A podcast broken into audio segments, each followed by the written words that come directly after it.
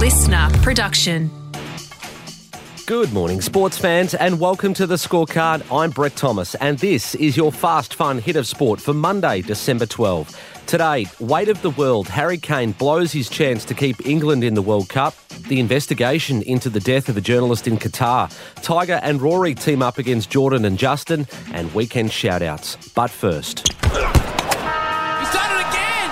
This is a cracker from Carey. Straight into the gloves. Nees has got two for the over. The Windies are nearly done, and again it's A. Carey keeping up to the quick man. A dominant win over the West Indies, wrapped with a day to spare in Adelaide. The only thing the Aussies got wrong Steve Smith broke the Frank Worrell trophy, held it together for the team photo before dropping the ball on the top of the trophy on David Warner's foot. Marnus Labuschagne picked it up and wanted to bowl with it. Yeah, well, look, Marnus, we keep hearing about he wants to bowl all the time. I think they've just taken the ball. Is that off the top of the trophy? Let's hope not. The West Indies proved to be nothing more than a warm up for the Aussies, a chance for Marnus Labuschagne to fill his boots with a mountain of runs, Alex Carey to shake off some jitters behind the stumps, taking a record equaling six in an innings. And they weren't easy chances either, stepping up directly behind the stumps to Michael Neser, bowling at 130 clicks. It's a brilliant catch! So he's come up the stumps for the first time. Chase gets an outside edge and bobbles off the gloves, goes under the net, falls back into the gloves and that will give Alex Carey a lift. Neser taking three wickets on the final day, while Scott Boland's three came in a sensational over on Saturday night. Thought I bowled pretty well in the first innings, but didn't get any wickets, so it was nice to get a couple of wickets there. Now, only one of those two will retain his place against South Africa. Pat Cummins will squeeze either Boland or Neser out, while Josh Hazlewood is highly unlikely to return from a side strain. Nathan Lyon telling Triple M the competition for spots can only be healthy. It's a really squad mentality, and I think that's what provides a, a really healthy Australian cricket team, to be honest with you. You look at the bowling squad, and it's, it's pretty remarkable to be a part of, mate, and it's probably up there with the closest uh, Australian team that I've ever been a part of. The first test against the Proteas starts this weekend at the Gabba. Big responsibility for Harry Kane. It's usually up to them. Oh, not this time. It's the ball that's up and over. 56 years of World Cup hopes resting on the boot of Harry Kane. And while the England captain overcooked his chance, the goal would have only levelled the scores at 2 all with France. With Mbappe, Griezmann, and Giroud, the French could very well have scored again anyway.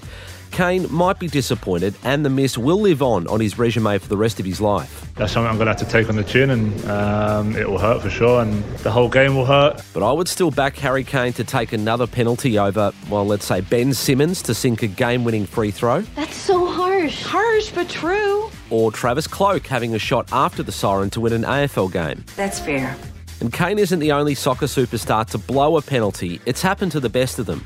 There was a lot more riding on Roberto Baggio and this penalty at the 94 World Cup final. Roberto Baggio, the saviour of Italy throughout this tournament.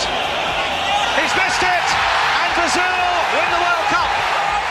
And the man watching from the stands on the weekend, David Beckham, had a horrible miss in the Euro 04 quarters against Portugal. Oh, he's put it miles over the bar. All of this is cold comfort for Kane and England fans who have four more painful years to relive that moment before the next World Cup in North America.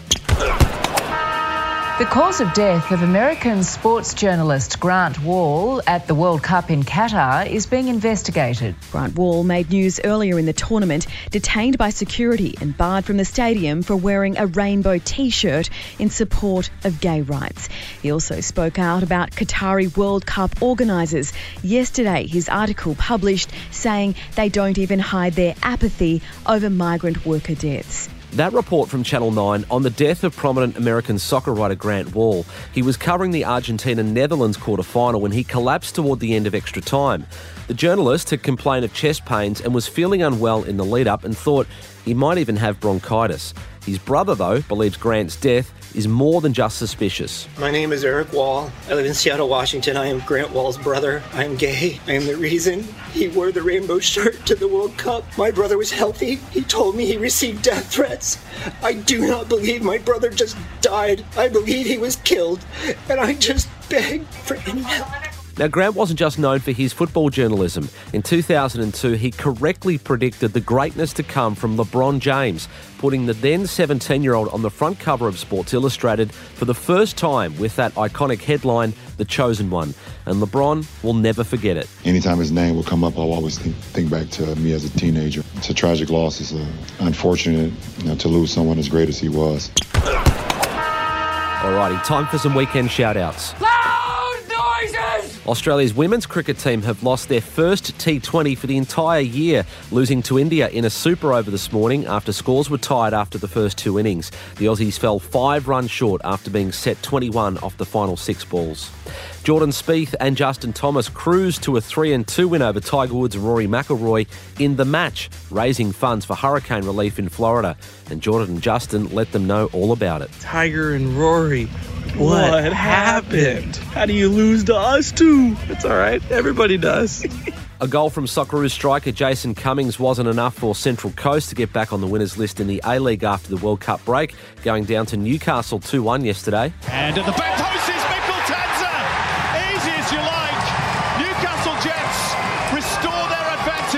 The Jets winner on Paramount, and those Tassie Jack Jumpers got the better of the Sydney Kings in the NBL Grand Final rematch, storming from 14 points down with just eight minutes to go. A clean possession here from Tasmania. Oh Might just be enough to bury the Kings on their home floor.